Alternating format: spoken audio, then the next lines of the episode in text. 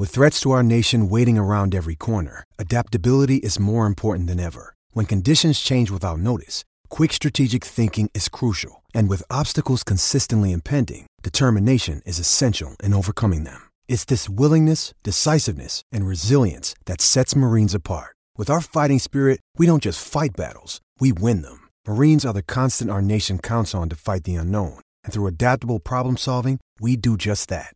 Learn more at marines dot com. This episode is brought to you by Shopify. Whether you're selling a little or a lot, Shopify helps you do your thing, however you cha-ching. From the launch your online shop stage, all the way to the we just hit a million orders stage. No matter what stage you're in, Shopify's there to help you grow. Sign up for a one dollar per month trial period at shopify.com slash special offer, all lowercase. That's shopify.com slash special offer. Thanks for choosing this free Anfield Index podcast. If you'd prefer to listen to this or any of our other shows without adverts, then now's the time to check out Anfield Index Pro. With A I Pro, you can supercharge your entire listening experience. You'll not only get all of our podcasts without the ads, but you'll have them far faster with our Quick Publish feature available exclusively for subscribers. A I Pro also puts you in the heart of our sound studio, with an option to listen to many of our shows live and interact with the podcasters in real time as the shows are recording. Upgrading couldn't be easier. A I Pro is available on all popular podcast platforms, and we have our own apps for Apple and Android. Just head on over to anfield index pro dot com and get started today. Hello and welcome to Post-Match Raw. I am not Trev, because he prematurely threw his new T V out the window, um, worrying the worst, um, but I'm here to cover. But if you are actually worrying where Trev, Trev is, he hurt his back and he had to have a uh, session, uh, but the, the only time he could do it was whilst the game was on. But Trev will be back. Our Liverpool back, Dave. How are you? I'm good. Um, first things first, let me give a sincere apology to James Milner, who I had very serious doubts about before the game. But I thought he had a very, very good game today. The best game Milner's had for Liverpool in years, frankly. Potentially as far back as the year we won the European Cup. Uh, he was very, very good, but he was very good in a team that was very good, a team that was very well organised, a team that was very diligent, a team that worked incredibly hard. Today I thought Gomez and Van Dijk were at their best. Virgil yeah. looked like Virgil of old. Robbo was at Robbo's best. Fab and Thiago in midfield got through an incredible amount of work. And the two wingers, I, I think, need special mention here. I think Jota, I said it on Scouted, put Jota on Cancelo. Um, that's how it ended up working, even though Cancelo was playing right back rather than where we expected him at left back. I thought he was excellent. I thought Harvey Elliott had his best game for Liverpool in terms of off the ball work. The complete package, yeah. Yeah, and I thought we just really shut them down. And the two boys up front har- harassed and harangued their centre-backs all game long, never gave them a moment's peace. And we were able to carve open some really good chances in that game. Now, they weren't clear-cut chances, but you know the, the one where Ederson makes the save, the one that falls to Robbo, although, you know, I don't think anyone really not, expected a, to score. It's not but, a chance if it's Robbo. But it, it still opened up. Yeah. And then obviously Darwin had a couple of half chances as well. So, and, and there was a De Jota header. I think we created the better chances. Like, I'm I'm struggling to really think of a, a clear chance they had. They had, obviously had a goal disallowed, and it was rightly disallowed, mm-hmm. and we'll get into that. But all in all, like, this team have let us down over and over again this season. But today they just turned up. That was the best performance by a Liverpool team this season. From minute one to minute ninety-nine, or however long it went, I just thought everybody, including the subs when they came on, put in a proper shift and just nullified City. And, you know, I'd like to extend an offer to Manchester City. If you want your cyborg back, well, Virgil and Joe are very happy with their new pet, but for a billion quid, we'll send them on up the road. Exactly, because they will have to share them what a week each, then swap on Sundays. Yeah, it's a bit um, awkward. That it is. is, it is. It's it's a bit of a it's a bit of a fuck on that, to be fair. But we also have Jim with us, who we've discovered is Raw's new mascot because he keeps winning games for us. Jim, take your victory lap. Yeah, I mean, two games, two wins. I mean, it's, it's been hard trying to get myself into the team and that, but when I've got in, no, I mean, you can't take credit for that. What you can take credit for today is an incredible team remembering that they're an incredible team. That, that's what's happened. And it shouldn't take a game against Man City for them to remember that they're an incredible team. And it shouldn't take demoralising defeats on the way to this game to remember that. But, you know, they got a good reminder midweek against Rangers, which people might have said, oh, it's only Rangers. But today, the scoreline may not have been seven one, but the performance was as good, if not better than that in midweek. And that, that's how you get back into things. It's it's delightful. Yeah, and I suppose the question is, Jim, I mean, do you think this is the starting point of the season properly now? Because we had um, Bournemouth, kind of became a false dawn. Ajax, false dawn. Um, but do you think this really is now, hopefully, the point we start? Because we have West Ham Wednesday. Not sure we have then, I think the uh, Champions League's back. But that performance, as as you both have said, is probably our most complete of the season. Certainly the most combative and most Liverpool-like. Um, but is this what we have to hope now, is that this is... Season starts now. Let's see what we can salvage from it. Maybe too late for the title, but let's get top four and let's build into the Champions League. Yeah, I think we, we, it's got to be it's got to be the start. I mean, we've got to stop leaking goals. We've got to stop letting other teams score first. We did that in midweek, and you know, if you do that, you end up end, end up like a Brendan Rodgers team, unfortunately, where you'll concede goals and you'll get some back, and some games you'll score more than them, and it's all very exciting. But then at the end of the season, it doesn't add up to enough points. And yeah, I mean, there's no no point whatsoever us talking about league titles and the chances of winning them. But all you can do is go out for every single game and play to the best that you can and get those results, get those wins. And then who knows where you're going to be by the end of the season. Until a few years ago, you could probably lose six games in a league season and still win the league. You know, it's we've had phenomenal points totals this last few seasons, ironically, as we're sort of fighting to get them. Um, we would have won the league more than we have based on previous seasons' point totals with the points we've had in recent seasons. So we, we you know, we, we can't talk about winning the league, but we've got to get in there and fight, and we've got to make sure we're in the Champions League places, give everyone else a problem. We've given City a problem today. I like what Klopp said in midweek. He said this could still be a title decider, but it won't be us who's, you know, mm. not deciding it for us. And it's it could be true, but there's these few games to play, this this horrendous fixture pile-up that we're going to have between now and the, the World Cup. Then football goes off to do that stupid thing in Qatar for a bit.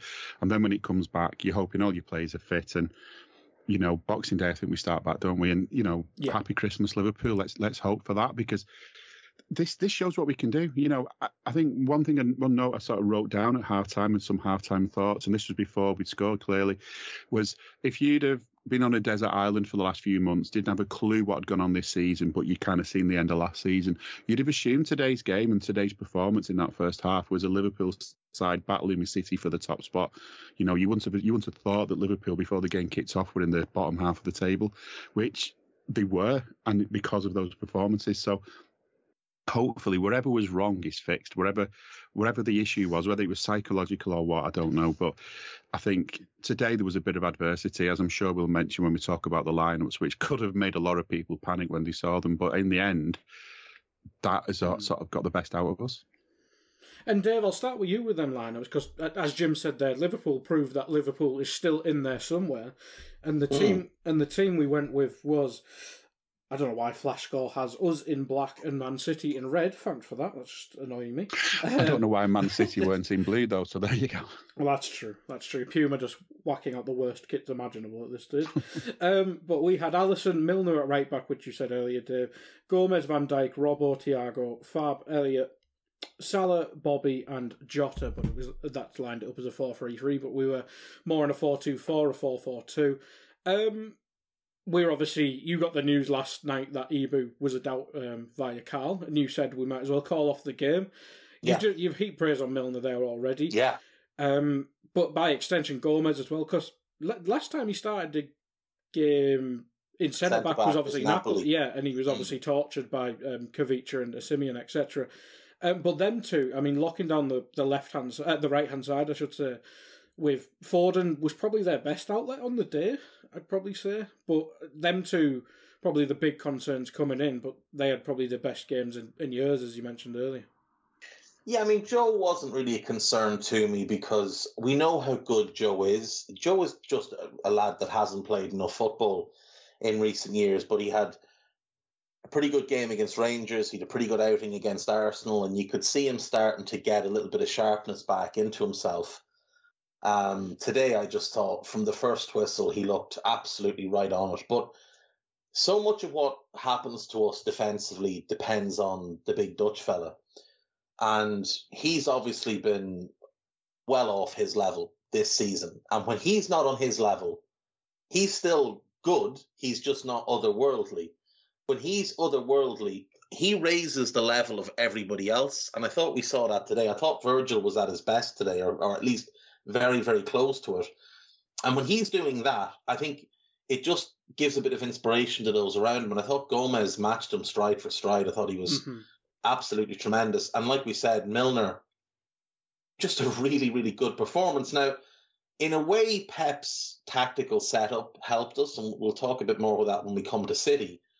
But I just thought all our lads, there was a level of aggression with our players and a level of, of the dreaded word intensity right from the first whistle. And I was thinking after about fifteen minutes, I was going to put it into the, the scouted WhatsApp, that it was the best fifteen minutes we'd had to start a game, other than the weird game against Bournemouth, obviously. But we just looked like we were absolutely right up for the game. Now, the big, the other big news, obviously, other than Milner right back, was that the captain was dropped. Yeah. And, I mean, he, he did all right when he came on, but you saw the difference when he's not there. The defensive intensity is much higher. Everybody's far more diligent. There's nobody not doing their job. There's no big holes in our team. Jürgen hopefully understands why we were so good defensively and carries that forward. Um, yeah, I think it just, you know, from minute one, we just looked like we were up for it. And I, I felt like they sort of got a bit of a shock that maybe they thought they were coming to Anfield for a a more straightforward a stroll, game. A stroll in the park. Yeah, I mean, like, w- w- with respect, they're the best team we faced this season. They're a better football... Well, Napoli I would put right up there. But that Arsenal, that City team is better than the Arsenal team that beat us. Mm-hmm. And they were better today than Arsenal were. We just played awful against Arsenal, and we were really good today. And the, as bad as the referee was today, he wasn't quite as corrupt as the referee was in the Arsenal game. So... while he had one big decision to make and he went and checked and he got it right in the end, the fella last week didn't check any of them. He got the three big decisions in the game wrong. The Saka offside, the handball by Gabriel, and obviously the, the, the Jesus dive. Today, the referee went and looked at the screen and put his hands up and said, right, I got that wrong, and went and gave the right decision. So, you know, I don't know as he was. At least he wasn't as bad as the fella last week.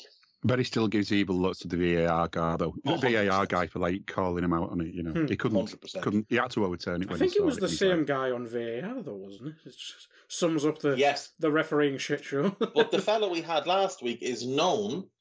Yes. He has. Yes. It, it was someone. Someone had the story about it. He has gone to V A Rs after games and absolutely read them the riot act for making him look bad by having him go and look at screens to overturn the decisions that he's gotten wrong. He does not want to work within the confines of V A R. At least today, the referee was willing to go and have a look. He'd obviously got a couple of other decisions very, very wrong. We'll, we'll come to them, don't worry. When he was told, go and look at this, he went and looked at it. Last mm. week, the fellow wouldn't listen. Yeah, that's a, that's a really good point about Michael Oliver, who seems to be so far up his own arse, he might give himself a red card. Um, but, Jim, I'll come to the other end of the pitch for you, because uh, we obviously kept our four four two-ish shape, whatever the hell we're going to call it, going forward. Um, Mo, I mean, Dave mentioned the importance of Virgil and the two on the right side there, but Mo, he obviously didn't score four goals or whatever in six minutes, but... he loves playing against Man City, and I reckon Rúben Dias and João Cancelo, et cetera, they must just be sick of the sight of this bloke, because every time he does turn up against Man City, and we'll obviously come on to him, um, play-by-play stuff with the goal, et cetera, but he just, he looked like a player transformed in this, well, his old new role.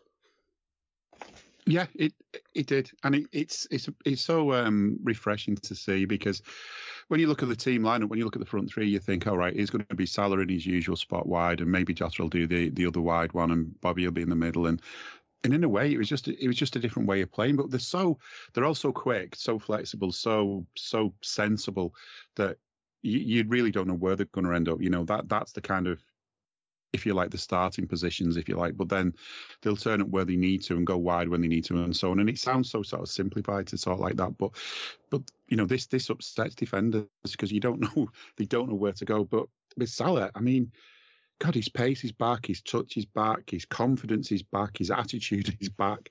He he just loves to score goals, and he's forgotten. Again, I keep talking about this sort of amnesia the Liverpool have had, and he kind of forgotten how good he is as well. And that that was proved today. I think, I mean, I like the way, in a way, that Hendo was taken out of this midfield. I think the midfield that we picked today, you'd have picked two of those definitely if you were, if it was down to you. And then Elliott, the way the way he's starting to go into games now, he's, fingers crossed, this is a really good sign for the future with him. Um, But those front three, yeah, they were they were the choice to make. I think Núñez is still still still getting himself into the up to speed. We, we saw and, the uh, rawness when he came on, didn't we? Yeah, exactly. um, so you, you know you, you don't put him in on a game like this. He's got to earn his place. Doesn't matter what you cost, you earn your place in this team, and and he'll do that. I feel he will. And maybe we maybe he's going to get us, um, as we'll come to later, maybe he's going to get an earlier chance because of what's happened to Jota. But even so, you know, you've got to earn your place in this side. And today, I think all that starting lineup earned the place in the side. I'm sure, I'm sure it'll be changed if pe- people get fit, but you can't drop anyone out of that side on performance, at least today. But definitely up front, wow, we saw it the other night with Salah. It's like he's back, he's back. The player we had before he signed his new deal is back. Absolutely, absolutely. Even if you went further back to just before AFCON, it's probably the first time we've seen mm. that type of performance from him. Um, but Dave, I'll quickly go through the City team here because there's not loads of shocks there. Um, they lined up as a four three three, but it seemed to merge into a three three at the back um, as the game went on. But they've got it listed here as Ederson, Cancelo, Dias, Akanji, Aki, Gundogan, Rodri, De Bruyne, Silva, Haaland, Foden. But as I said, mm. uh, it looked like Akanji shifted over basically right centre-back, right-back at times, and Cancelo just had the freedom to attack, and Foden similarly on the left side, but a bit further on. And Akanji's not very good. No, he had a bit of a rough game. Um, you're right when you say they, they did switch into a three at the back with Akanji, Diaz and Aki, um, and then Cancelo sort of all the right flank to himself, Foden most of the left flank to himself, Rodri sitting in front of the back three, De Bruyne, and then sort of Bernardo or... Um, Bernardo or Gundogan, Gundogan yeah. sort of roaming around, and then the other one sort of playing up off off Haaland. And mm. De Bruyne was very tried, high, wasn't he? It was very very old. very high at times, really really high, like far too high for for where you want him in a game. I thought Guardiola's tactical approach was a bit strange. Like for me, we saw what Phil Foden could do to Milner last year, and this yeah. year he played him like off Milner, didn't get him up one-on-one with him. We, I don't think we saw Foden run at Milner at all today. He was getting it, giving it, moving on, trying to, they were trying to play that angled ball back in behind Milner, but between Milner, Harvey tracking back and Gomez coming across, we were able to shut that down. And they weren't able to get those trademark, you know, angled pullback crosses that they try and manufacture over and over and over again. I thought their tactical approach was weird. Um, I thought Guardiola's refusal to make a substitution until eighty odd was weird. Um, I thought it was hilarious that he had a one hundred million pound attacker sitting on the bench and never even looked at him. Um, for, for anyone that wants to claim that that move hasn't been an absolute fiasco, there's your there's your evidence. I mean, you're away at your biggest rival. You're one nil down. You've got a one hundred million pound player sitting on the bench who's an attacking player. You're bringing off Gundogan, who's been playing in the areas that surely you would want Jack Grealish, and you don't even consider him. Like, it wasn't like a thing you sent him out to warm up. He just sat there. You know, they'd Riyad Mahrez with a sixty-five million just chilling on the bench, and meanwhile we're filling our bench with lads that we're praying we don't have to play, lad that, you know, we, we tried to sell all summer and a couple of goalkeepers and whatever else. That so, proves, you know, just quickly on the way that Klopp's had some stick for complaining about City having all the money, because obviously, yeah. as you posted the other day, Dave, it's not just about transfer fees, it's about wages, and it's, a bit, and it's yeah, also about the depth of squad. The whole thing. That's the thing. You like, the, but here's the other thing with them, Jim. Like, so we bought Ox for near forty million and Naby for near sixty, right? There's one hundred million. Mm-hmm. We... Neither of them have worked out because of injuries, not because they're not good enough, but because of injuries. They're still here. We can't afford to replace them. The replacement for them has largely been James Milner, who's mm-hmm. nearly thirty-eight years of age or thirty-seven years of age and was at the club before them. Whereas with City, things don't work out. Oh, they just go and buy another sixty million pound player or another forty million pound player. Like, they don't have the concerns we have. When they bought Claudio Bravo, he was like the fourth or fifth most expensive keeper in the world at the time. He flopped, so they immediately went and broke the world record transfer fee for a goalkeeper. Now, obviously, we would then break that, and Chelsea would break it further. But they, they can afford to do those things. Like when Benjamin Mendy, now forgetting what's going on at the minute, when he was signed for fifty-odd million and he flopped, they just went and bought João Cancelo for sixty-odd million. Yeah. You know, when John Stones, a fifty million pound signing, was deemed not good enough to partner Laporte, they went and bought a sixty million pound Rúben Dias. They needed a backup for Fabinho, for, for, for Rodri. So they dropped forty-five million on Calvin Phillips, who's barely kicked a ball for them all season. Even Aki and was they haven't mil. had to worry about it. Aki it's, was forty mil. Aki, forty million for a fourth centre-back. Like, Akanji is a great example, right? So twenty the, the twenty twenty-one season, we're defending league champions. We lose Virgil in October. Then we lose Joe. Both season-ending ending injuries. We get to January. We're not long off been top of the league. We're still in the mix for the, to retain the title. And then Matip gets hurt.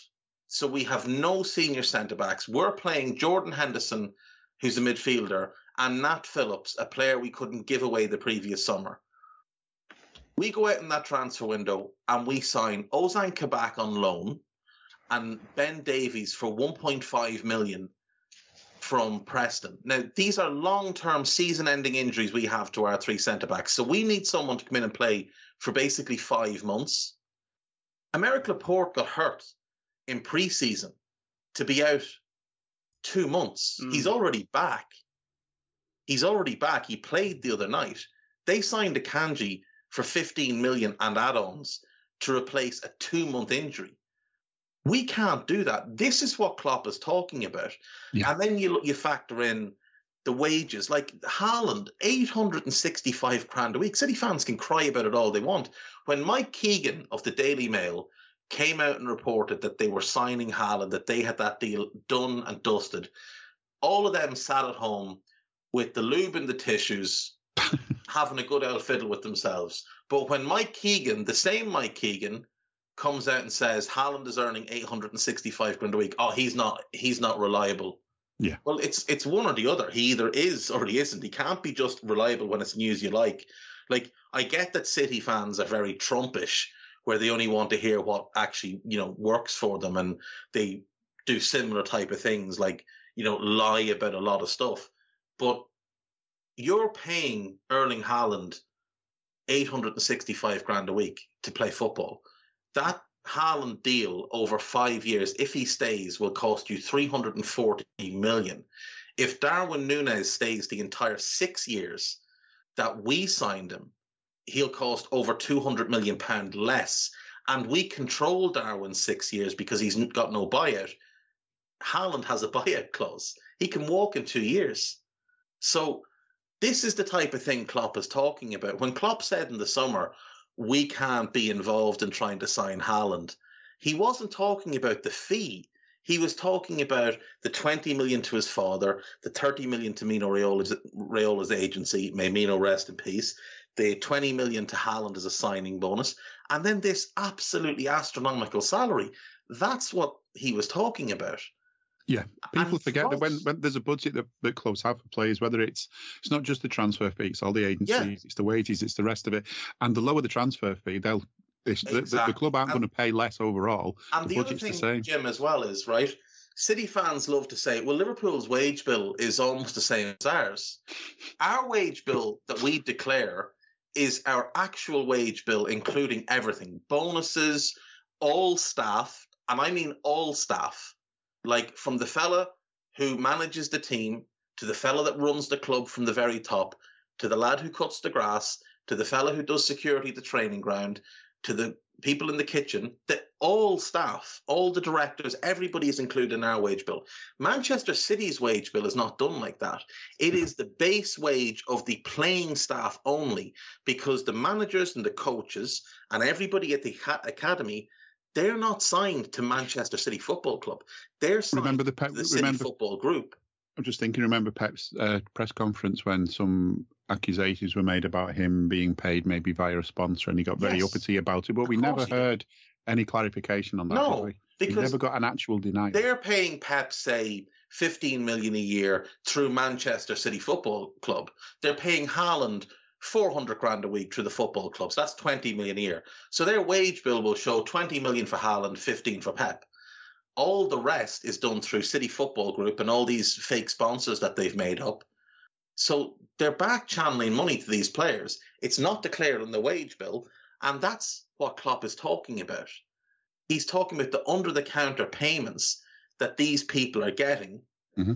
That's where we can't compete. Yeah, we probably could have paid Haaland four hundred grand a week. We could have stretched to that if we'd wanted to.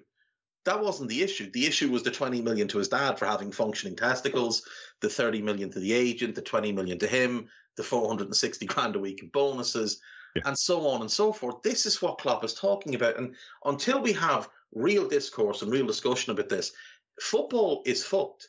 Mm-hmm. They have ruined football because it's not just about the transfer fees. It's about the way they're inflating wages. Teams can't compete with them. We can laugh at United. Oh, United have spent more money than City over the last years, yada, yada. But the wages, even though United's wage bill is out of control, isn't as out of, out of control as, as City's. Like, when Haaland, t- Haaland's twenty-two, he's accomplished nothing in the game, and he on his own earns more money than Van Dijk, Thiago, and Mo Salah, including their bonuses. He earns more on his own than three of the best, most accomplished players in the world who've won absolutely everything there is to win at club level. Now, just let that sink in for a second. What's he going to be demanding at twenty-seven, twenty-eight? Two million a week? Three million a week? Mm-hmm. Who knows? Didn't and they'll Ford, give it to him. Didn't Foden just get three hundred fifty grand or something like that this week? Do you know? Some... And now, and here's the thing. He plays clubs, for the love of the club as well, doesn't he? Of course he does. Of course, Manchester through and through. But other clubs are going to have to wake up to this as well. Because if Arsenal can't get Bukayo Saka to agree to a new deal, or Saka's in negotiations, and he's looking at Foden and thinking, well, hang on a sec now. I would consider Phil Foden a peer. We're on the same level. I want that kind of money. Arsenal can't pay him that money. So, now, you'll never well, hear a bad word from, our, from Arteta about City, because obviously he can't say a bad word about his daddy. But Arsenal are going to be outraged. When Spurs had the, the Harry Kane situation last season, if Conte had been manager, you best believe he'd have been speaking out. Potter's too new in the job, and Chelsea have too much of a track record of, you know, doing shady, underhanded things as well. But we need the top managers in this country to actually speak out. And the one I'd put faith in doing it at some point is Antonio Conte, to come out like Klopp and say, this needs to stop. Those three clubs that are owned by countries, City, Newcastle and P S G, they're ruining football.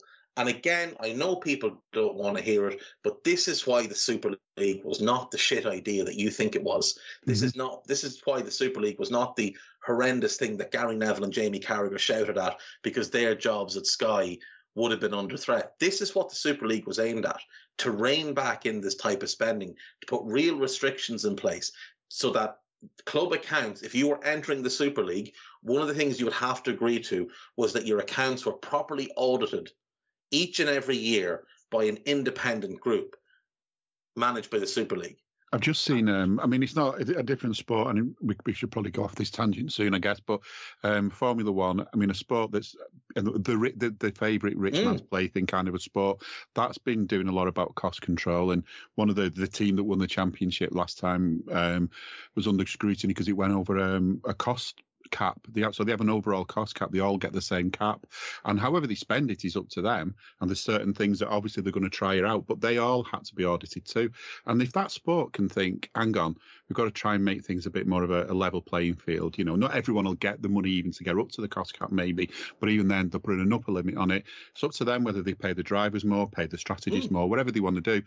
It's about the overall costs, and yeah, you've got that, a finite amount of money, and you decide how to spend it. Yeah. It's it's it's difficult, obviously, to do uh, any kind of salary cap when you've got promotion and relegation. But again, it's something the the, the Super League were going to do. They were going to cap transfer fees. They were going to cap wages. They were going to cap managers' wages. They were going to cap spending, and make it so yeah. that it was an even. Like you said, everybody has a cost allowance. You can spend it this way. And maybe there would have been an exception. Maybe, for example, you've got a salary cap of, let's say it's three hundred fifty million, but you've got a player of your own that's come through your academy. So let's say we're right at the salary cap, but Trent is up for an extension. Well, he came through our academy. So you could make an exception that you can go over your cap for academy-produced players. Same yeah. thing with City and Foden, Arsenal and Saka, Uh, Spurs and Kane, United and Rashford, et cetera, et cetera, et cetera. And that is a way that teams could pay players that bit more. But I mean, does anyone really need to be earning? Does anybody, and I mean anybody on the planet, need to be earning that type of money? No, and and if you if they weren't offering the money, they wouldn't be leaving their clubs to go and get that money because no. money wouldn't be there at the other club. So exactly, everybody would be on an even playing field. There'd be no more of these sagas of players. The only players that would try and force moves were the players at, at clubs who aren't in the Super League. But, I mean, that's just the food chain, I'm afraid. Yeah. It's basically the same already. Um, but more out of control. But we will get to the game, albeit that is a very important topic and was worthy of discussion. Um, the, the start of the game is quite general. We started quite well for about fifteen minutes, then Man City came back into it. Um, Bobby seemed to lose the ball a couple times, uh, certainly grew into the game after that point, no. Um, Gundogan has a shot from the edge. I think like five people try to tackle Haaland and nobody does. And then he seemed to go quiet after that. Um, and Jim, I'll come to you. I think it's about the twentieth minute or nineteenth minute. Moore just goes on one of them runs. And I think that's probably the moment people realise, well, Moore's up for this game. Obviously, I, I came to you earlier that he was into it, but it was nice that in the early stages, it was a very combative game because I think most people thought it was going to be, we may have to sit back, defend for our lives. And it may, be, it may have turned into that at points of the game, but certainly in the first twenty, twenty-five minutes, it was it was almost like the Man City-Liverpool games where it is just end-to-end basketball at times. Yeah, it was. It felt like that. I mean, I think for the overall for the first half hour, we maybe had more more more control of the game than I'd expected us to have going into the game in my very sort of pessimistic frame of mind. But I, I don't know, I was quite confident about this game that we could, if we did our best, we could do something. And that that is what we did, I think. Um, I'd written just before that um, Salah moment that Haaland was looking a bit like an old clogger of a forward because at times that's kind of how we'd made him look. We were making him sort of stretch a bit more for things and, you know, just, just sort of getting him out of the game. And it, It doesn't help when he looks a bit, to me, he looks like Mel Smith in a wig. And I don't know why. I can't get that image out of my head. But as you say, um, it was good. That that uh, run from Salah, I think there was a bit of strength from Jota to start with, who just sort yeah. of sort of controlled, got the ball, get got let Salah through. Um, it was a great run. And it ended in a corner, which, you know, on another day, maybe, maybe it would have been an early start, an early start to the changing the, of the goal scoring, uh, the score sheet. But it doesn't matter. It was a, a sign of intent from us. Um, it just felt like this was the beginning of it, that that we could now start showing them what we can do. You're always worried with Liverpool about the back, but we didn't really need to worry about the back today. Um, if only we'd known that at nineteen, I wouldn't have been getting these high heart rate notifications on my watch. it, it was it was a sign that we were that we was what we could do. We could open them up, um, and I think the more we let them attack us, the more more we found it we could get them on the break. And that, that could be something we should try to look at doing more often, because far too often we're the team that does all the attacking and gets caught on the break. You know, and today I think we we we did let them come at us quite a bit. Maybe we didn't let them, maybe they just did. But either way, it gave us these opportunities on the break. And when they're in that kind of form, you know there's going to come a chance at some point. Yeah, absolutely. Absolutely. And I think our first proper chance is a Jota header. I think he just jumps a bit too soon. He obviously has the other, other header we will come on to later. Um, Dave, I'll come to you for the next, well, remaining of the first half. Van Dijk has a fantastic pass uh, to the for a diagonal, and that's the one where it ends up with the Robertson shot. Um, More bullies Diaz. I alluded to that earlier. He just he always seems to do that with Diaz. Uh, that's the one where Elliott kind of gets lost. Just like, bless him. Um, City have a, probably their first good move of the game where De Bruyne drops a bit deeper um, rather than being stood next to Haaland. Uh, shoots it, uh, passes it through to Haaland. Then Foden doesn't have a shot and Bilva sends it over the bar. Um, and then probably their next big chance is where Haaland tries to chip Ali. Yeah, so City did seem to kind of grow into the game after the thirty-minute mark there, Dave. But as I said, it was kind of end-to-end, but we relatively limited Haaland and co. I mean, other than that chip, mm. he didn't have much um, chances. No, he, he didn't have anything. Mm. That was the first real involvement that he had in the game. He, he dropped off a couple of times and, you know, got the ball to feet and laid it off and spun in behind and made a run. The ball never came to him uh, because Gomez and, and Virgil were just, I thought, absolutely lights out with the defensive work. One in front, one behind every single time, not giving him any time on the ball, giving him little nudges here and there whenever he tried to spin and run. And like you said, that that chance where he tries to chip Ali. Now, I did have palpitations now when I, when I saw where Ali was standing.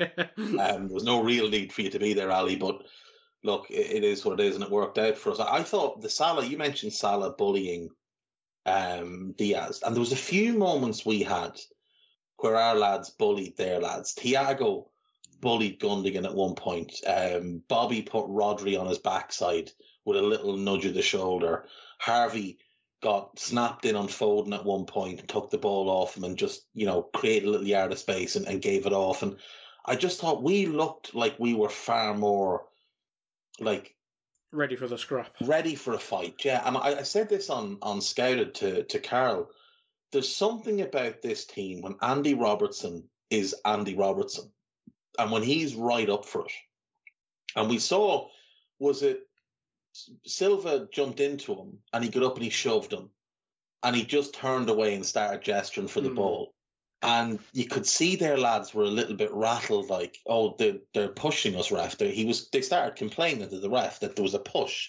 That was two minutes in, wasn't it? It was yeah, Silva it was tried to kill Robbo, early. Basically. He told him what he thought of him, got the ball and wanted to get on with the game, and that's didn't exactly like it. it. And and I don't think they liked that. I don't think that that City team liked the physical battle. I think that's where we've always had the edge on them, because we have lads that are really physical, really quick, really powerful, and we have lads like Andy Robertson, and I thought Jota in front of him as well, loads of needle about their game. Like... happy to get mm. stuck in the mud and have a scrap with you. Even like and Real last year, you saw it. Real last year as well. And I do yeah. think as well, like the crowd proper, properly feeds off someone like Andy Robertson. Mm. They love that type of thing. Like the biggest cheers James Milner has ever gotten at Anfield, and not when he scored a penalty, they're when he's like absolutely laying out Neymar and whoever else, like when he just lumbers in and batters somebody. Nat Phillips, the reason the Anfield crowd loved him was because he'd throw his head into things. He wasn't, he's obviously levels below what we need, but he would do things or he'd get in someone's face and it would properly get the crowd going. And then the team can feed off that. So it's this continuous cycle of the team feeds off the fans, the fan, the The fans feed off the team, the team feeds off the fans, and, and so on and so forth. And that's the magic of Liverpool under Klopp. That's how we've been great. It's why we were a bit shit when there was no fans in the stadium, yeah. because we need the fans. City play a cold, calculated, surgical type of football. They don't need the fans there. In fact, they'd probably prefer if the fans weren't there, because it'd be more like the Etihad where it's just pin drop silence the whole game. But I thought Robbo today, I thought he really set the tone for a, a physical fighting Liverpool, which we haven't seen this season, and it was great to see them back. Are you that person who has everything? The coolest merch and those must-have fan threads? Well, over at our Anfield Index shop, we've gone that extra mile when it comes to pimping up your Liverpool collection. From our popular range of bespoke designed t-shirts, sweaters, hoodies and hats, to our signature edition mugs, prints and coasters, all provided with fast worldwide shipping. We have something for every red. We also stock official L F C merchandise and are licensed with the Premier League and UEFA to sell official iron-on shirt badges and sleeve patches. As a listener to this podcast, you can get ten percent off everything with coupon code A I Pro ten. Just head over to anfield index dot shop or find us on Etsy by searching for Anfield Index. It really was, and I think Robertson maybe especially, I think people had that discussion whether Tsimikas might be turning into the guy at left-back, but I think we saw, especially today, maybe it was just the occasion of Man City or whatever, but we saw the difference where Rob was just relentless. I think you could argue Tsimikas is a similar level of, of footballer, but in terms of just being a shithouse and bringing the extra thing, I think Robbo's just that. Um, and I've probably give him the edge in the defensive work as well, to be fair. But yeah, I think that's where Robbo and other players like that bring the difference as well. Um, but we'll finish the first half, um, Jim. Uh, we have an Anthony Taylor reminder. I think it's like the first big foul on Moore. Not as bad as the one where someone took his top off him, basically, but we'll come on to that later. Uh, Haaland has probably his uh, one of his chances of the game. I think he loses. Joe, uh, Gomez loses him for a second um, weak header, I think. And yeah, just that first half, I think it went as well as anyone could have expected, because we're not. It wasn't going to be one of them games where we pissed through them three nil with the way we were playing. But I think at half time, everyone was like, "We can fucking go and win this." Yeah, definitely. I mean, I thought for the first half, I still had that little voice in my head saying, "Yeah, we can go and win this, but we can just as easily go and screw something up and let them and let them in, and then it, it becomes a, a bit more of a mountain to climb." But even then, I was thinking, but. Fuck it, we'll climb the mountain. The way we're playing today, if we do that to ourselves, we will climb that mountain. But we, it, it was just, I mean, the, I, I wrote the word tenacious defending from L F C. I cannot remember what was happening, but I must have been really enjoying it at the time. Just coming to the end of that half, it was, um, there was another bit where Haaland got that, where I think was an easy header, but straight in, straight into Ali's hands. And um, I say an easy header for him. And the, and the reputation he's got, that should, as they say, should have scored. And I hate that saying, but, you know, in his case, maybe it's true. Um, it was it was sort of, it was a strange ending to the half, though, as well. I think it started to get, it started just to go quiet the last few minutes, as if both sides were kind of wary of sort of going, you know, too too much into it. And that gave the um, the sad moment for the City fans to start singing the national anthem. And I am convinced they did sing God Save the Queen, because oh, they all got mixed up yeah. with it. Um, and it's just God. sad. I mean, why why do that? Is that the best, wittiest thing that you can come up thing, with? Thing is, someone you know, made I mean, the I know point, you're not used played, to singing. Thing is, we made, someone made the point, we played Rangers twice, and they didn't even do that. So what the fuck? Yeah, I mean, I mean, Rangers did do the national anthem actually, I oh, did think, they? but right. yeah, but I mean, they had all their other songs to sing, didn't they? I mean, all, they've got a repertoire of, um, fans. They've got plenty of hateful songs to sing, haven't yeah. they? I'm sure. Whereas City, I don't know. It's just, it's just sad to see. It really is for them. I, I, I genuinely don't know that there's a City chant that I'd know if I heard it, other than Blue Moon, and that's it. Like, that's kind of all they've got. I mean, most of the Hey fans, Jude, they, they use the, the, the well-known, from that well-known Manchester band, that might, Hey Jude. yeah. yeah, that's a that's a, a strange one. That's a real strange one, especially, you know, if Bellingham does end up with us, I wonder, will that get binned off? um, yeah. There's still like, a there's still a Poznan from Lech Poznan. The, that's it, and then they had to yes. abandon it because Poznan got pissed off about it. Um, the Colo Touré song, was that the last one? Was the Colo Touré song not originally an Arsenal chant, though? Was it? I was thinking that. I think it was. I think the Colo Colo Colo Touré thing was originally an Arsenal chant. Yeah, yeah. And City, when they got both of them, just nicked the song and then um, yeah ex- expanded it. As far as I know, it was an Arsenal song. But like, in fairness, most of City's fans were Arsenal and Spurs and Chelsea fans before City got all the money and started winning stuff. So I mean, you don't expect plastic fans to know songs and stuff. Very true. No, I think I think that yeah, they, they had some decent fans back when they got relegated, because they stayed with. And I, to be fair to those fans, I always think they're mm. the fans of theirs that I'm sort of happy for, as much as you can be as a fan of another club, that they're winning things. But as you say, they they've become a, an absolute minority now. In a oh yeah, I mean, my stepfather was one of them. My stepfather used to yeah. go to Main Road all the time. Him and his best mate. I, I think they may be the only two Man City fans Uh, in our town. One one of them, ha- your man has a son, and he, he's a City fan as well. But other than them, I'm not sure there are any real City fans. They'd have grown up around the time of Francis Lee and Colin Bell and Mike Summerbee, so that's where they would have gotten their fandom. Yes. Um, in the same way, one of my step stepfathers, um, brothers, is a Derby fan because of Francis Lee and obviously Brian Clough and that as well. Yeah. But they used to go to Main Road, and for the when they moved to the Etihad, they went there for years as well. But they said that they've A, it's the, the, the cost has become too much, and B, there's just no real atmosphere because all of the old school fans that they would have known from the years ago to Main Road, firstly, when they moved stadium, they weren't all put together. They all, so like the guy you sat next to, maybe on the kickbacks or stood next to for years and years, he was sitting over the far side of the stadium. Yeah. They split them all up, and then obviously more and more plastic fans and whatever else arrive. And then they give away so many free tickets for every home game as well. Other than the biggest games, there's tens of thousands of free tickets given away to school kids in Manchester and whatever else. Yeah. Because a lot of the a lot of the real City fans have turned their back, in the same way that I am of the belief that if the Saudi Arabian group that bought Newcastle had bought us, I am firmly of the belief that many people would have turned their back on Liverpool. And while they'd still be fans, they wouldn't go to the games anymore because they think, wouldn't want that association.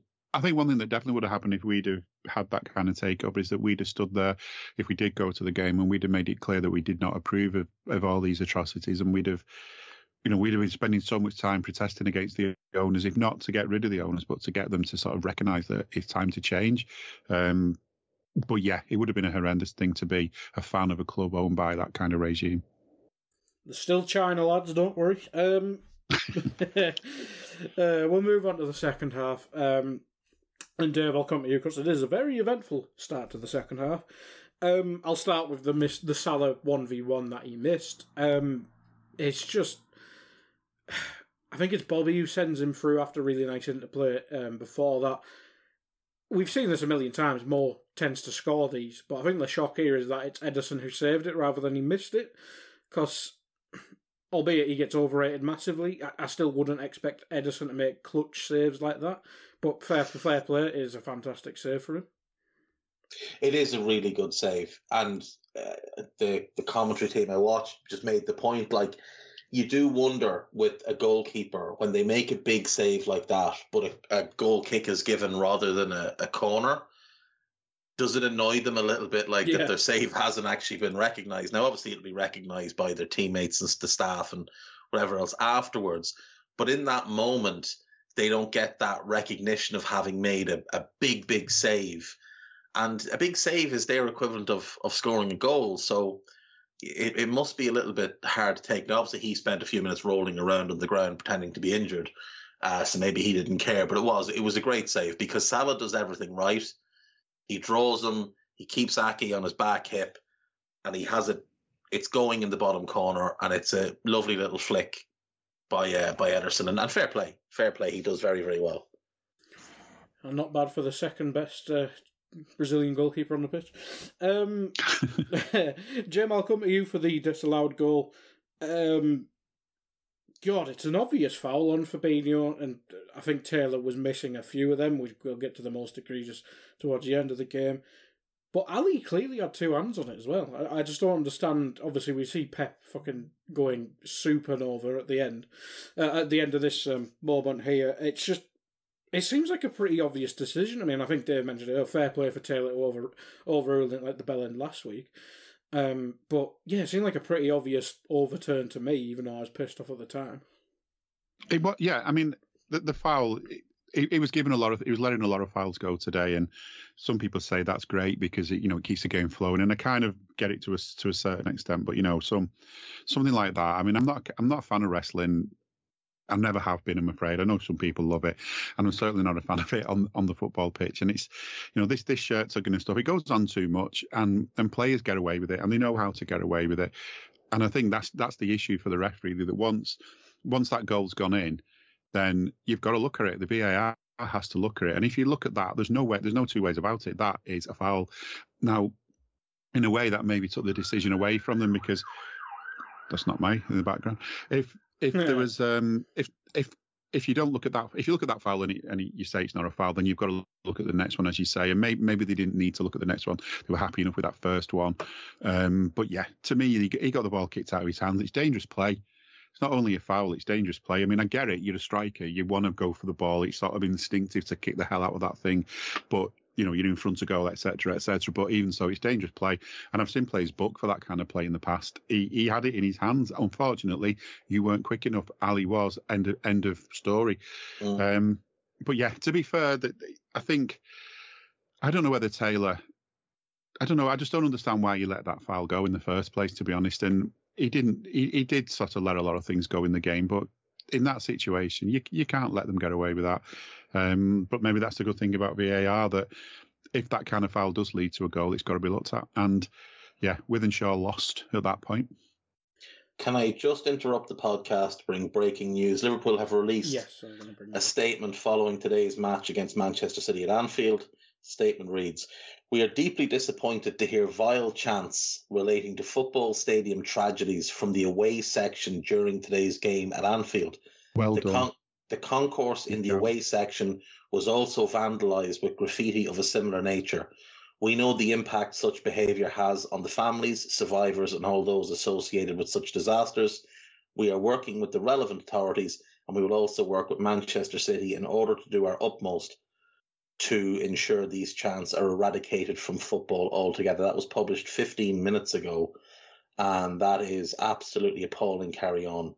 I heard, I heard, I heard the chants. I heard it's the usual. You know, it kicks off with the always, always the victim stuff. It's never your fault, and all mm. the rest of it. Which they know is hurtful. They know is hurtful. That is why they do it. Um, it's like, I don't know. There's there's people who, if it was a racist chant, they'd they'd, they'd be they'd be pulled up for it, wouldn't they? And it's and it, I'm not. I'm not trying to sort of match the two things together, but either way, it's something cruel and designed to hurt people. It's something deliberately nasty and vindictive. And to be honest with you, it's got no place in sports, has it? People died. That could have been them. It could have been their families. If they were any good at the time, maybe it would have been. You know, and that's just a little dig on the football side of it. But in truth, any club could have been a victim of what went on that day with those police and that and that F A. And the fact that, you know, we're still waiting for justice completely for it, was we didn't ever really get it. But the truth is, is the one bit of justice we can get is that this never happens again. And it will happen again if you think it's something to laugh about. Yeah, I think someone's just published some videos of it here. I won't do it on the podcast, obviously, but yeah, it looks pretty pretty clear there. Um, yeah, we'll try and move on. I think Pep uh, said he may have had coins thrown at him as well today. It's not, as someone said, it's the first time he's ever complained about having yes. money thrown at him. It is. That, it's a good one, but yeah, it shouldn't be. He shouldn't be doing stuff like that. And I'm not comparing that to the Hillsborough stuff, because that is probably one idiot, whereas it's clearly a group. They, well, it's not even just a group. This is the entire football fandom. It's not even just Man City. This goes on week to week. It's fucking. It's that mentality, yeah. isn't it? And it's and it's not and it's not helped by it's this like anti-Scouse mentality, and and it does really piss me off, to be honest, because if, if Liverpool was a nation, they'd all be in trouble for within the F A world, if you like, for for um, discrimination against someone because of their nation, you know, because mm. of their their nationality. It's it's not a nationality, but it's an identity, and it's just it's just nasty, and it's just it's just not needed and.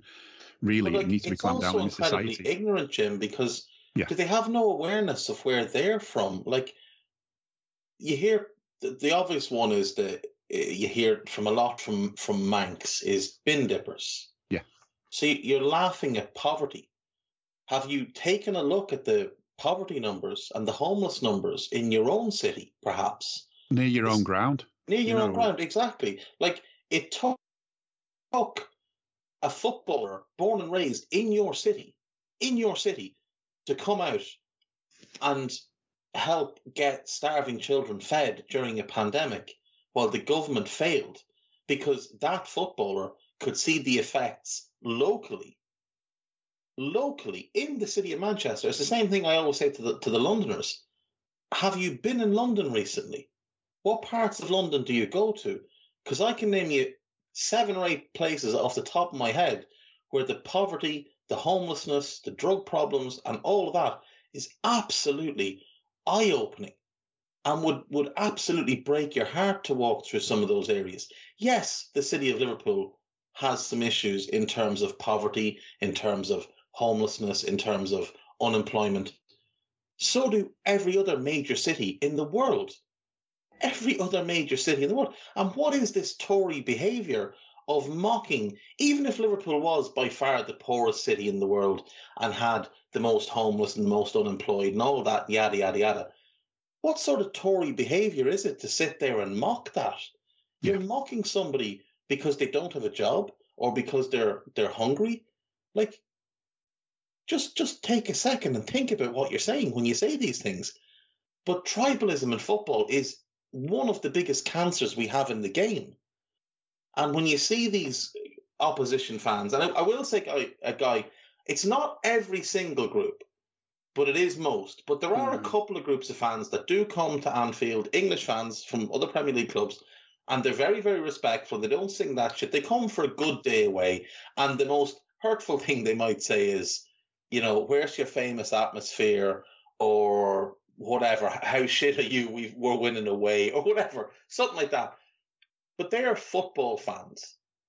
City's group today have let themselves down and shown themselves to just be a gang of scumbags. If they and could that's... take their heads out their own asses for a bit and actually have a look around themselves, they'd see, yeah. yes, there is poverty in Liverpool, but you know what? There's a lot of good in Liverpool, and there's a yeah. lot of good people, friendly people. And you know what? I've had such a good laugh down the years with fans of other clubs who've taken the time to sort of, if you like, infiltrate the pubs around Anfield. You know, they've taken that that chance, which, you know, in, in, you might describe as brave, but it's not brave. They'll get the piss taken out of them, a bit of no, a laugh. That's exactly it. But they'll have a pint bought for them as well. It is a shame. It is a shame. I'm sure me and Dave as outsiders to, to Scousers as well, you, you feel that welcoming at times. It's just, it is a fucking disgrace. Um, but yeah, I think you, we see in recent time Brentford, Brighton, maybe some newer established teams like that to the Premier League. They seem to be the ones that sound, but the ones that have been stuck in the Premier League and top division football for years, they just, I don't, whether it's bitterness or just hatred from the eighties and and Hillsborough onwards, it it is vile stuff. Obviously, rivalry with United and stuff like that, it's gone overboard both time, both ways with, with Hillsborough and Munich, et cetera. But it's just really odd. Like when you see like Newcastle fans doing it at times, like what the fuck? Newcastle should be sharing similarities with Liverpool. There's so much in common. Liverpool, yeah. yeah, Liverpool and Newcastle are so similar as cities in so many different ways, but. I mean, they've only got one one annoying team, but whereas, yeah, but well, again, be, but you know, if anyone wants, I'll take you on a walk around Newcastle and I'll show you things that'll make your eyes bleed. So you know, know, know where you're from, know twenty what what is the issues in your own city, and maybe worry about fixing them. And, rather and, than you know, a couple of the cities. And be grateful that you're not the people in your city that are in that position. Be grateful that you've got into a better position and maybe yeah. do something to help those who yeah. haven't, instead of being twats and Tories about it. Exactly. So don't complain who when Liverpool fans Tories fill in Manchester. Don't complain when Liverpool fans fill up the food bank collection, do they? Um, no, that's exactly it. Yeah. That's exactly it. They don't complain about these things. And again, I am sure there are Manchester City fans who've gone to that game today purely to enjoy a game of football, who have brought donations for food banks and are good people. But unfortunately, they're, they're just outnumbered by scumbags. Yeah. Yeah. I mean, every Man City fan I know in real life is, is actually all right. Same. Same. You know, but I don't, I, I, I don't you know. know any. Newcastle fans sound that I know. Uh, we'll go with that, but we'll get back on the game. But yeah, it's fucking, it's so disappointing every time you hear stuff like this. Um, Dave, I'll come back to you. Um, over if you want to go on about there over uh, the overturned goal, feel feel free. Um, but just after that, this the three chances back to back. Jota misses a header. He seems to just jump a bit early, or he doesn't head mm. it down. Um, Then a five, a four or so minutes later, Fabinho picks up a yellow card. I'll, I'll pause with you there because feel free to go over the chances and stuff like that. But that's kind of been what we've been missing as a team is, is taking yeah. a taking a bullet for the team. Because Fab's been guilty of himself, but you mentioned um, Henderson kind of not been doing that. Thiago even at times, who loves to tackle, and I'm sure your highlight of the game was his two-footed one. Yeah, no, no, that was the second highlight of the game. The actual highlight is there's a picture going around of uh, oh, yes. Thiago kicking Haaland right in the nuts, so through his own legs. He took your advice from pre-game. Uh, exactly, it's what I said to do. It's what I yeah. said to do. Um, that yellow card was a really clever yellow card to take, and it is what we've been lacking. It is what Henderson should have done last weekend when Martinelli got a run on him. It is what Henderson should have done at Old Trafford for the second goal and for the first goal, Mo- mostly actually for the first goal. But it is something we have been lacking. Um, but I thought the two in midfield, I thought the two in midfield today were brilliant. And I thought, you know, a lot of Fab's taken a lot of unfair stick because he's been let down over the last twelve months by having to do someone else's work. Today, he just had to do his own work, and I thought he was outstanding at it, including the yellow card. But you're right with the, the Jota chance. He just jumps a little bit too early, a little bit too early. Otherwise, he's burying that. And um, as far as the goal goes, Bernardo Silva's had himself a big cry, said that uh, all we expect from referees is consistency. Um, no, what you expect from referees is that they'll give you everything because you're a little cry arse. But if there was consistency from the referee, Mo Salah got dragged to the ground on three different occasions today. Once Rodri went through the back of him and pulled him down in the first half, and that led to a big City chance. Um, the time that Klopp ended up getting sent off for, and there was another one earlier in the game as well where he was just being dragged out of kind of yeah. around the halfway line. And like, none of these decisions get given, but when Haaland gets rightly done for fouling Fabinho, and then he fouled Alisson as well, they want to have a big cry about it. Bernardo Silva, he's a brilliant player, and we would adore him if he was ours, but I think he's the most unlikable player in the league. Genuinely, I think he's so unlikable, and I wonder if it's a little bit like when we had Suarez and we loved him and everyone else hated him because he just has a dislikable personality. Now, Bernardo Silva's not a patch on the player. As good and all as he is, he's not the level of Luis Suarez, but I do wonder if it's a bit like that where they love him and we'd love him if we had him, but by God, he's easy to hate. There's a few lads from Manchester who probably prefer to hate for different reasons, but we won't get into them today. Uh, they've got one each at the minute. Um, Just to get another dig in there. Uh, what else have we got? Um, there's another more chance cutting in from the right. He probably should pass the Jota. I think he may, he had a chance to square it on his first chance as well, but you'd, you'd never expect more to pass on a one v one situation, do you, to be fair? Um, who else nearly exploded when number eleven came off on the subs? Yeah. yeah. You think, yeah. what, what's going on? It's, yeah. it, Klopp looked really surprised when Salah came over, and he went over and had a little chat with him, and he turned around and looked, and he was looked back at Salah, and he looked again, and then he must have said something, obviously like, "Oh, it's not, it's not him. He's not coming off. Someone else is definitely coming off." The defo paid the rest. Like, gotta get him off. He's gonna win him the game. um, but yeah, yeah, yeah, it was really odd. Uh, the subs we did do then. Um, Darwin comes on for Bobby, Carvalho comes on for Elliott, and Henderson comes on for Fab, who we just mentioned got a yellow card, so makes sense. Uh, literally a couple minutes later, Dave, Mo Salah against the best fullback in the world, um, by all accounts. Pause for effect. Absolutely retires João Cancelo and just slots it past comfortably Ederson. Yeah, I mean, I I just the, João Cancelo is he's a really good player going forward. He is an absolute train wreck defensively.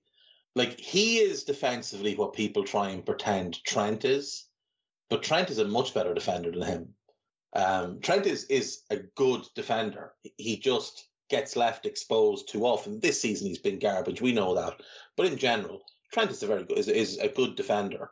Um, but because Gary Neville doesn't like him, because he's kind of taking Gary Neville's crown as the best English right back in the history of the Premier League, even though Gary Neville was never much more than average. Uh, he has led that absolutely nonsense campaign about Trent, and I'd be really curious to see if he's got much to say about Cancelo, because that is that is about as bad as it gets. Like, that is absolutely shocking stuff. There is no reason for him to do what he does there. It makes it so easy for Salah. Now, Salah is an absolute monster. Like, he is so strong. Mm. When when he, in the first half, he got that break down the right, he just sort of, like, Aki tried to swing out of him, and he just shoved him to the ground and just was on his way. He is so strong, and he used his body brilliantly.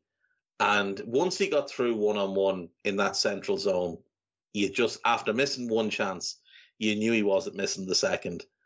And it is a great finish and a well-deserved goal. But what credit we have to give to Alisson, mm-hmm. because they have a dangerous free kick. They load up. Everybody's forward. It's focus. You can see the, the conversations taking place. You can see Virgil barking orders and putting people where he wants them. Ball comes in. Ali catches it. And normally, you'd be in the pressure game like that, you'd be thinking, just slow it down. Just slow it down. Take as long as you can here out of the ball and let us get back into a normal shape. Let the right back get to right back, the left back get to left back, et cetera, et cetera. But he doesn't. He looks up and he spots Mo, and Mo times the run brilliantly. The, as the ball comes out of Ali's hands onto his boot, Mo is crossing the halfway line, so he's onside as the ball is released. And his eyes must have just lit up when he realised it was Cancelo. Just bodies him, and it's an absolutely brilliant finish. And you could, and do you know what really impressed me? And Lee Dixon spotted this in commentary as well. Half the team didn't rush forward to celebrate. The defensive players largely got back into defensive position and got barked at, and Virgil was barking at them. Then he walked forward and celebrated with Mo, but the rest of them stayed in position. They got their gate, their their mind yeah. right for the game to restart and the focus to still be there. And it was huge, because the danger was they'll be like a wounded animal now. They're going to be dangerous for the next five minutes. And we just managed to smother them for the next five minutes and, and really kind of kill any momentum they tried to build up. A couple of niggly little fouls, a couple of shirt pulls, a couple of moments where we just kind of kept the ball or drew a foul or whatever it was. I thought we managed the game so well in the immediate aftermath of that goal. We absolutely did. We absolutely did. But Jim, I mean, you you um, jumped in there when, when Dave mentioned Ali. Um, I think mm-hmm. it's four four seasons now. He's got an assist in three of them, and the other one he got a goal in. So, yeah, he's uh, he's a, certainly a weapon of the of the good variety, isn't he? Yeah, he's he's definitely a weapon for us, unlike the weapons in the City um, terraces. But yeah, he. he He, he just has that vision, doesn't he? he? He knows what Salah can do with the ball as well. And I mean, I, I get what you're saying about, you know, you're under pressure. So let's, you know, the, the standard thing is bounce the ball a couple of times, you know, tell people to get up, let everyone get back into position, give pass the ball up and hope, hope that they don't come straight back at you. Forget that. He can see the possibilities and, and off he goes. You know, rappers' old favourite word, poss- possibilities. But that, that's what it was. It was a possibility there that, that Salah could do something. And Salah, boy, did he do something. Um, you know, he's... I think just before that as well, there was a save from Ali that didn't get a lot of a lot of praise from the, you know, lacking in praise, Manchester-ridden um, Sky commentary team. M U T V. Um, yes, that's basically what I must have had on, even though it said something else. It It's not... You know, it wasn't like the like a, a worldie by any chance, but it needed to be made. And yet it's, oh, yeah, the, you know, it's like doing down the player who'd had the shot rather than giving some praise to the keeper. It's always very negative from those commentators. And it happens too much in football. You know, let's have more of the positives. And there were so many positives from us today. And that, that was definitely one of them, that, that Ali just had that vision. But Salah had the composure, not just to, to make sure he got that ball, but then to just go the rest of the way and show the keeper that this time he's not going to get, you know, he's not going to get credit for a save because he isn't going to make one.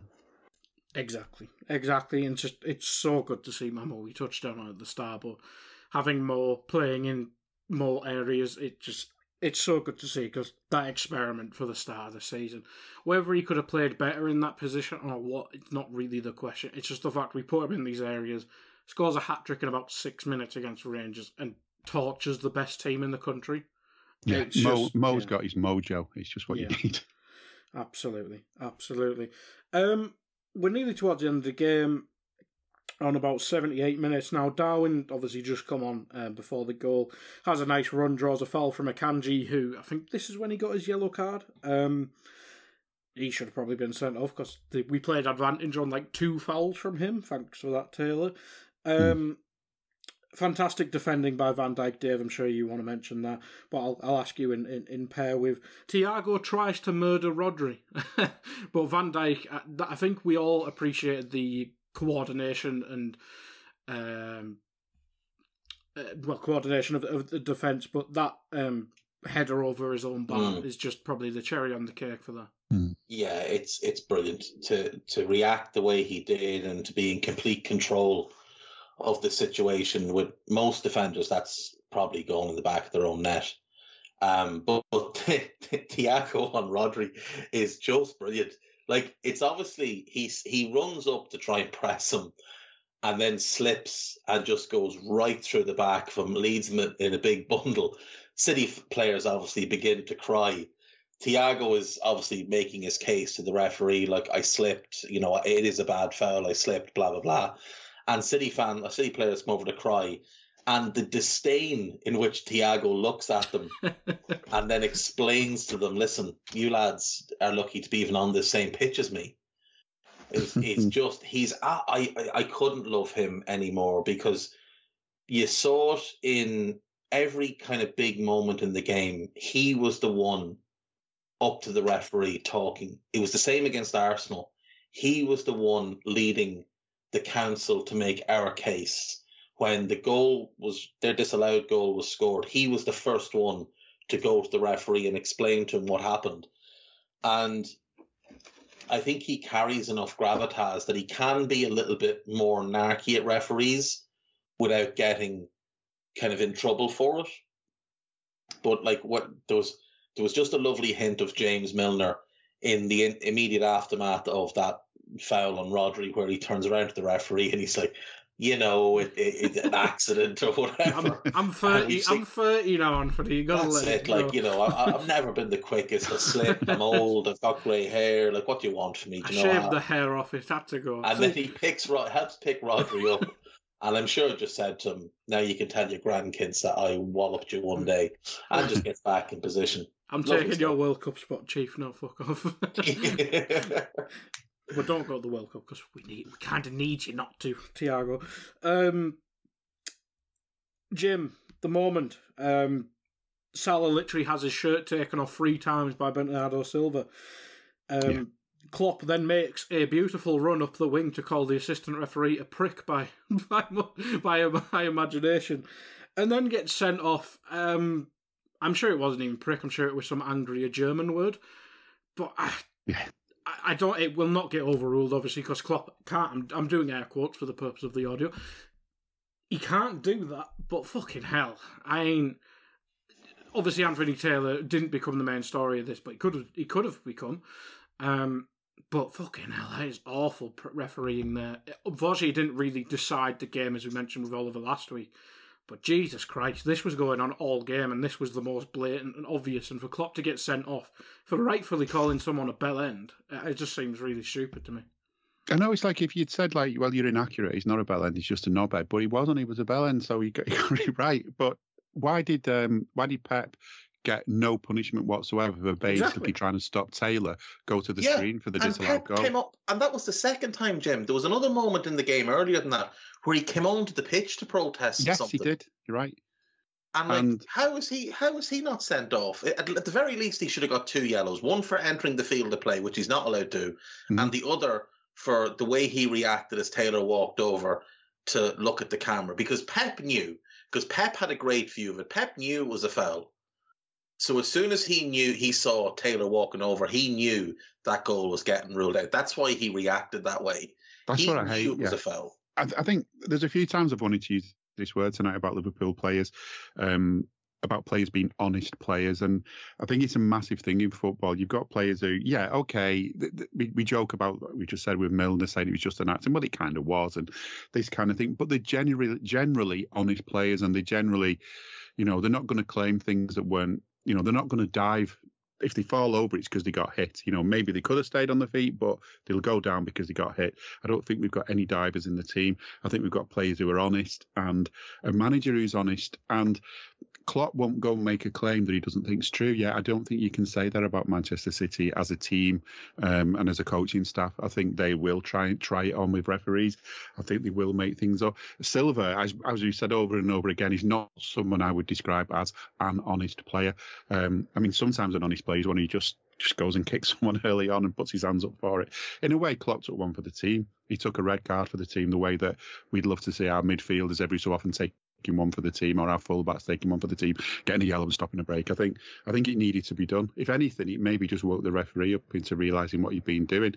Um, perhaps it didn't, but I think the shame is it's not going to be overruled, and football will do nothing. I mean, Michael Oliver quietly didn't get a game this weekend after being shit last weekend, but nothing's said about it. The, the, the, the refs don't come out and say, oh, we're sorry, our ref was shit and we're going to give him no game this weekend as a punishment. Mm, you know, we're going to send him on a course. You know, apparently he's not had a game this weekend. I might be wrong, but I thought he would have been like Manchester United v Newcastle. He's from Newcastle, isn't he? But yes. I thought he just would have been on one of them Sunday untelevised games. No, apparently he didn't get a game, but he was in May. I'm not sure if he was on V A R or fourth official mm. duty, but he definitely didn't get a refereeing game from a, an article I read, and apologies if that's wrong, but he shouldn't have got a game after what he did. And this is another of the issues with football is everyone cocks up, everyone makes mistakes. Um, sometimes people don't cock up because they're biased. I don't think referees are particularly biased, even when they're from Wythenshawe refereeing a Liverpool game, but they can be bad, they can be crap, they can miss things, make bad decisions, they can let things go that they shouldn't go, they can be inconsistent. So when they are those things, they should be called out for it, they should be punished for it in some way, and they should be able to sort of learn from that and, and make sure it doesn't keep happening, because we shouldn't be talking about them. I'm sick of talking about referees after games.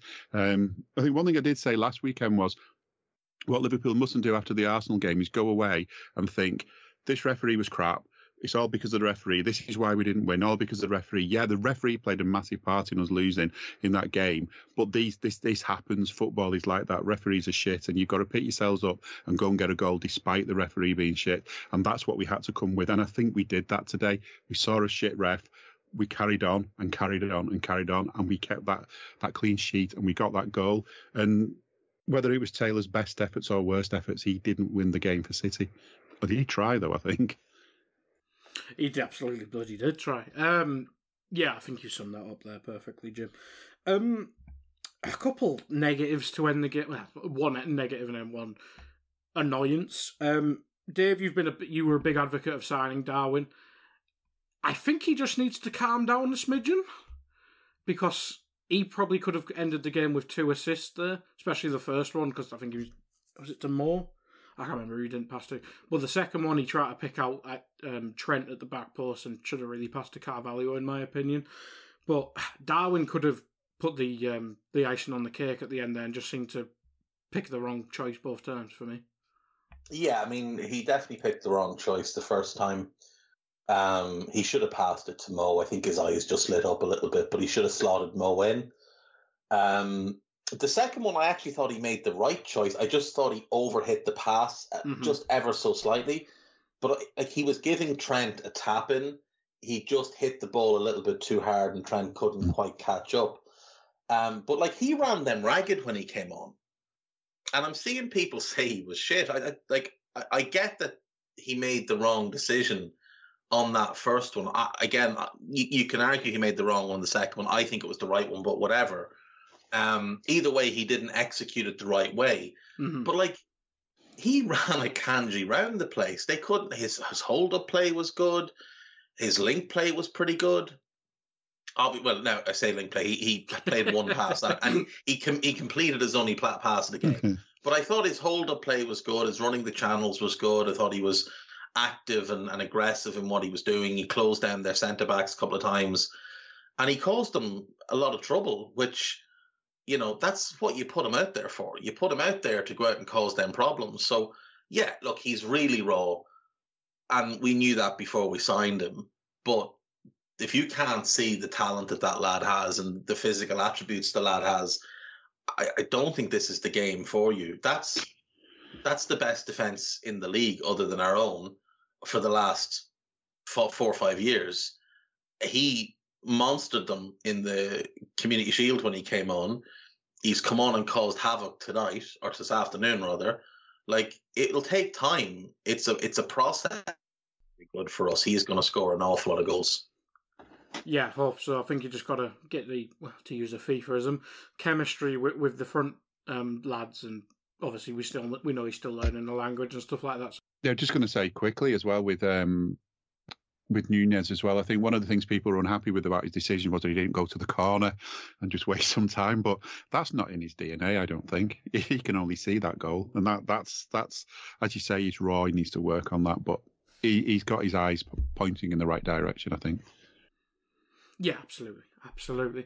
Um, well, I was going to word it. Sadly, we might see more of Darwin, but that sounds dis- um, disregarding Darwin. But I, Jim, the game ends with Jota, who put in a monster shift, to be fair, in a probably a position that's maybe not suited to his attacking abilities, but he put a shift in, and it, it looks like his hamstring went or something in that area of his leg went.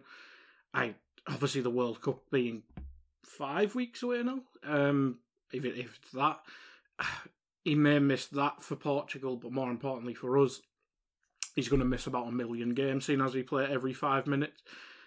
Uh, it's just, especially in that um, area of the pitch, we just had um, Diaz pull up with an injury. It, it's so sad for him, but I'm not, I'm not sure what we're going to do in that area of the pitch now. No, it's... Um... I mean, Carvalho's not ready. You know, if you sort of even to think about players that you can move around and stuff like that, I don't think Carvalho's ready to.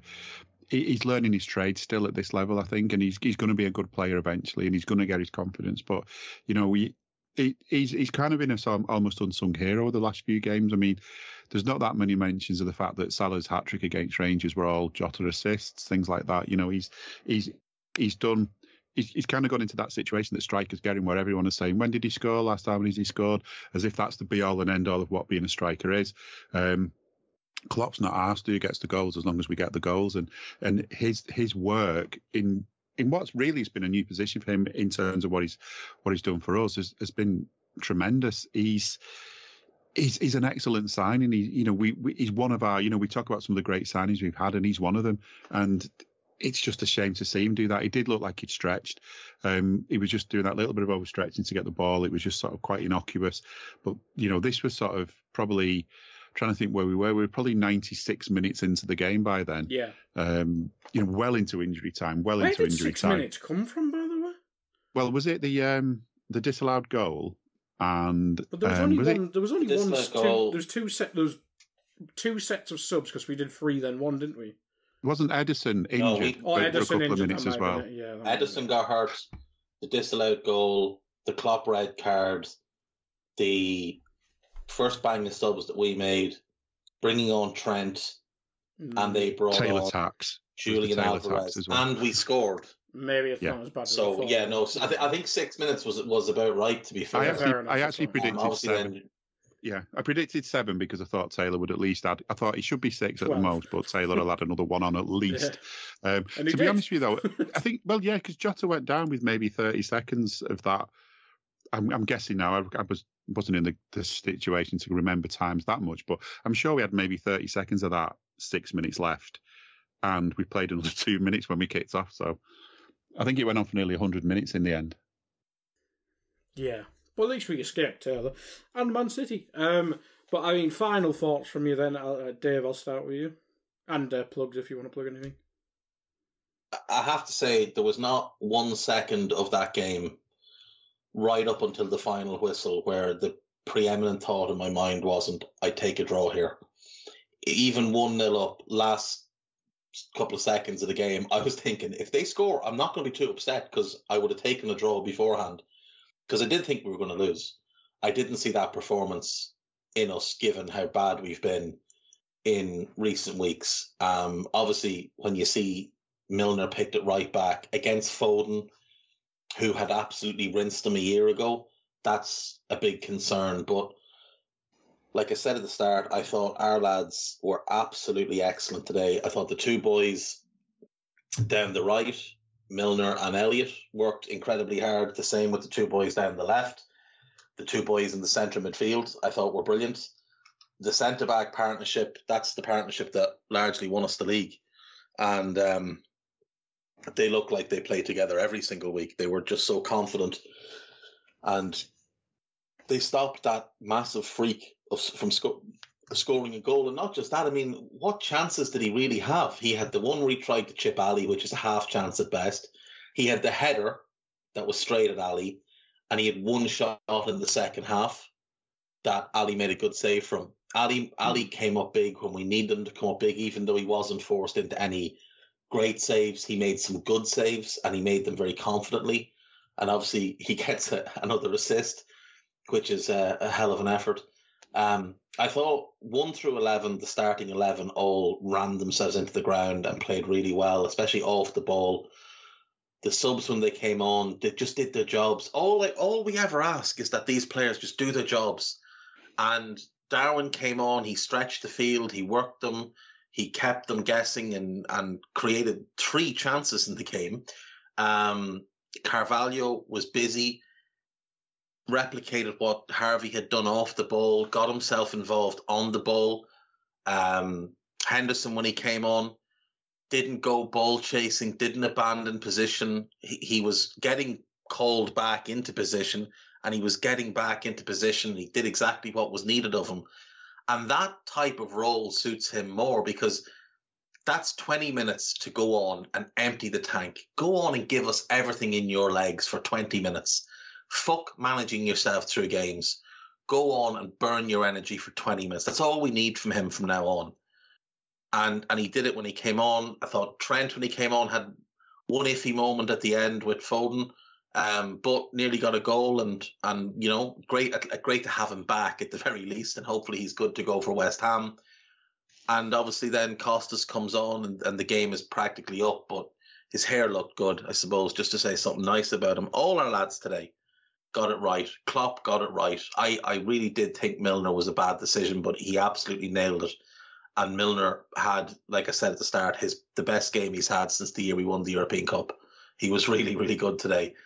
And look, we're not winning the league. We're fourteen points behind Arsenal. We do have a game in hand. That brings it to eleven, but that game in hand is away to Chelsea, which will be tough. However, if we win that game in hand, we go fifth.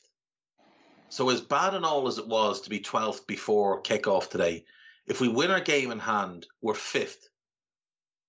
And we're only three points behind Chelsea, which is easily catch, catchable, you know. So there is a spot in that top four absolutely for us. Mm-hmm. We showed last season that we can string a really long unbeaten run together, that we can string r- runs and runs of wins together. And we just need to get back to doing that. It doesn't have to be pretty.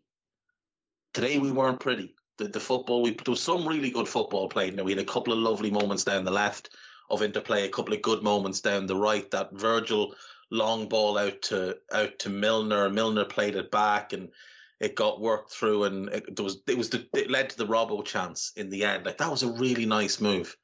We can mix that in, but we've got to just continue to do the basics, and that's all today was: basic, fundamental football. Defend, just defend. Midfield, protect. Wingers up and down. Strikers, press your man, work your man, and when you get a chance, take it. That's all we did today. And what a result. What a performance. They're the best team we've played this season. They're better than that p- group we played last week. And they were better today than Arsenal were last week.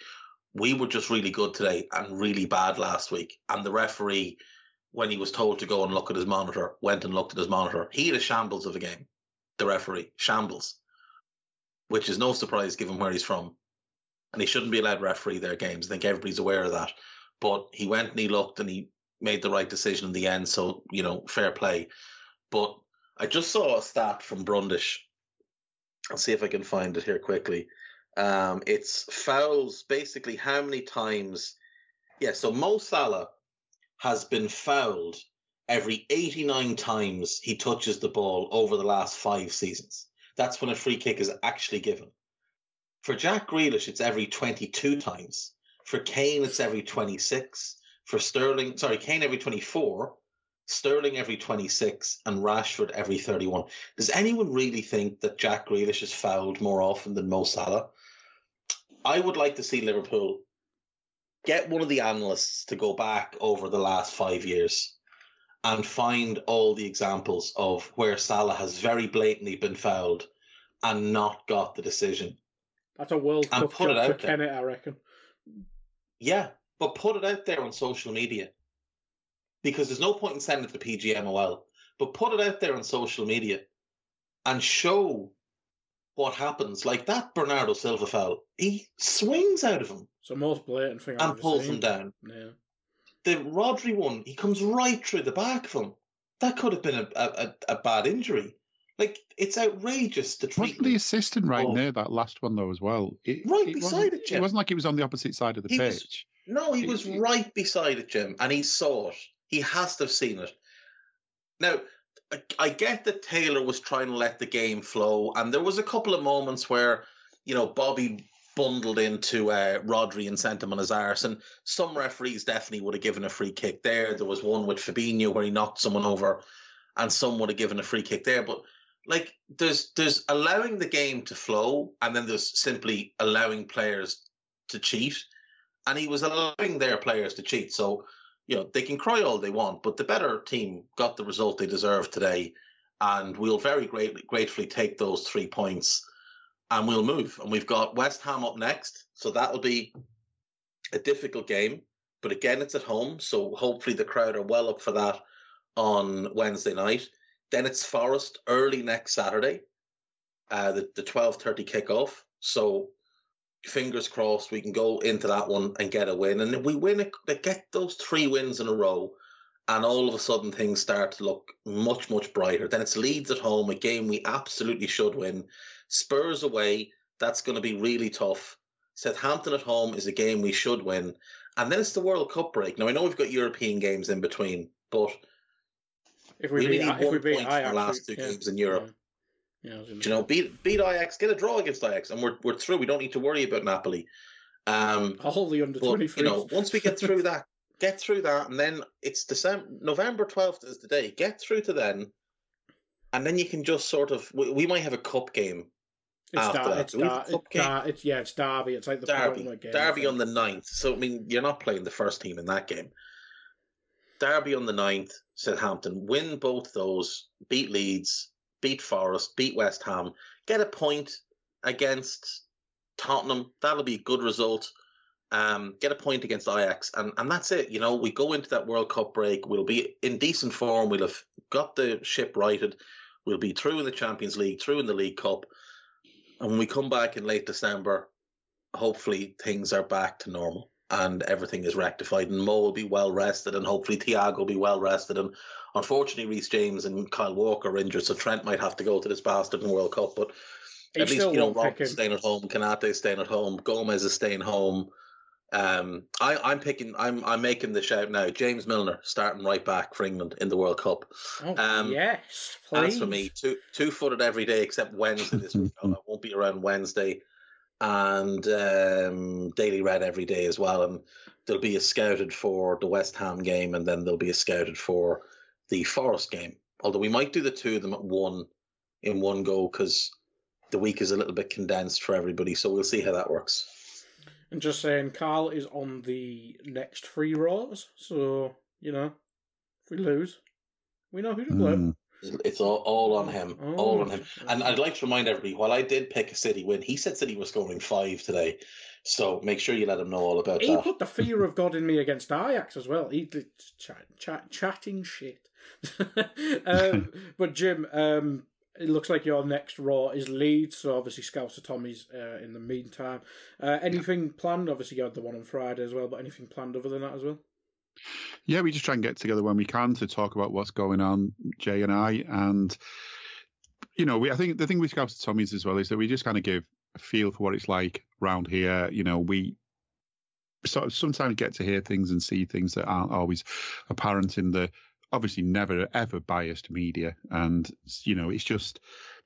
It's just our take on all things Liverpool. So hopefully Jay and I'll get together before the end of the week. Something else in the pipeline which we'll... which I'm hoping we can talk about soon. I'm not sure we're up to on talking about things, so let's keep it a nice secret until we're ready. Um, lots lots and lots of content. You know, we need to keep thinking it's content because the games are coming thick and fast, but we like to talk about them, don't we? It's um, the games are one thing, but talking about them is another. I, I'm, I'm delighted with the way Liverpool play today, and I'm sure that Jay and I will be saying that when we do get to record. It might be after the West Ham game, which is the other worry then, because let's face it, I think at times today we put in like... the performance of like an Istanbul kind of performance. He, we gave it everything. We threw everything on the line. In the end, it was bit too much for Jota, because look at what happened to him with his hamstring, apparently. It's it it's difficult to put that kind of performance in and then come in on Wednesday and do it again.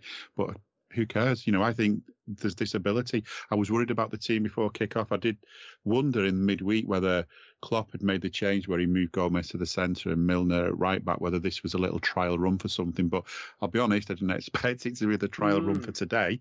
But I did think it might have been a little bit of a trial run just to, if needed, if players sort of take in, take, you know, take ill, and we are struggling at centre back a little bit with other injuries and so on. So it's it's interesting, and it worked. And I think asking Milner to play ninety minutes every game might be a bit much. I agree as well, just quickly, on what Dave said on, on Hendo playing the late of a game. I think we should have done that with Steven Gerrard. When Gerrard was coming to the end of his time as a player, instead of trying to find a new role for him at the, you know, in a more defensive, less active role, if you like, how much of a difference would it have made to just have him playing some games for sixty, some games the last twenty, thirty, um, and having an impact from the bench? I mean, I know he wouldn't have been keen on it, but, you know, the managers are managers for a reason. They've got to manage players in that situation.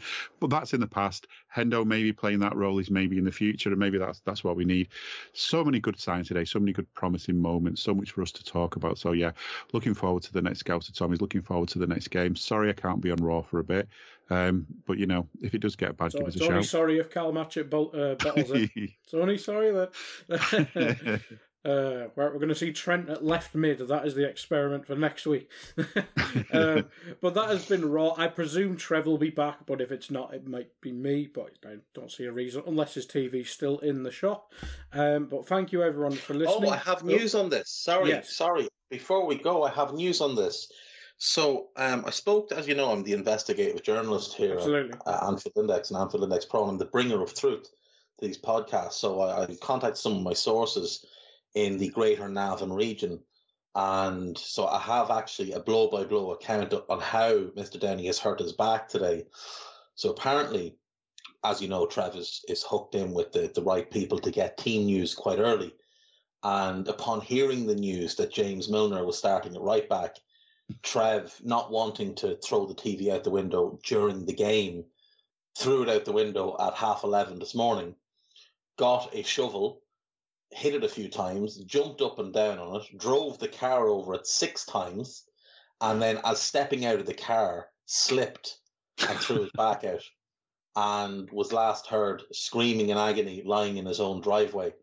Um, so that's why Trev could not be with us on this wonderful, joyous day. And now he looks silly. Absolutely silly. Well, thank you for that, Mister Mister Journalist, Dave. Um, well, almost caught Mister Pierce, uh, just to piss you off at the end there. Uh, but thank you, everyone, for listening. Goodbye. We hope you enjoyed listening to this Anfield Index show. Please be sure to subscribe to our channel so future podcasts find their way to your device automatically. There's nothing quite like fan engagement, and we'd love to know what you think of anything discussed on this show. The best way to get in touch is over on our free Discord community, where both podcasters and listeners debate the hottest L F C topics twenty-four seven. Sign up free now at anfieldindex.com forward slash Discord. You won't regret it. You can also follow us on Twitter at Anfield Index, and find us on Facebook by searching for Anfield Index. Oh, and before you go, we'd love it if you could leave us a five-star review on your favourite podcast app. It only takes a couple of seconds, and it means the world to the people who create these free shows. Sports Social Podcast Network.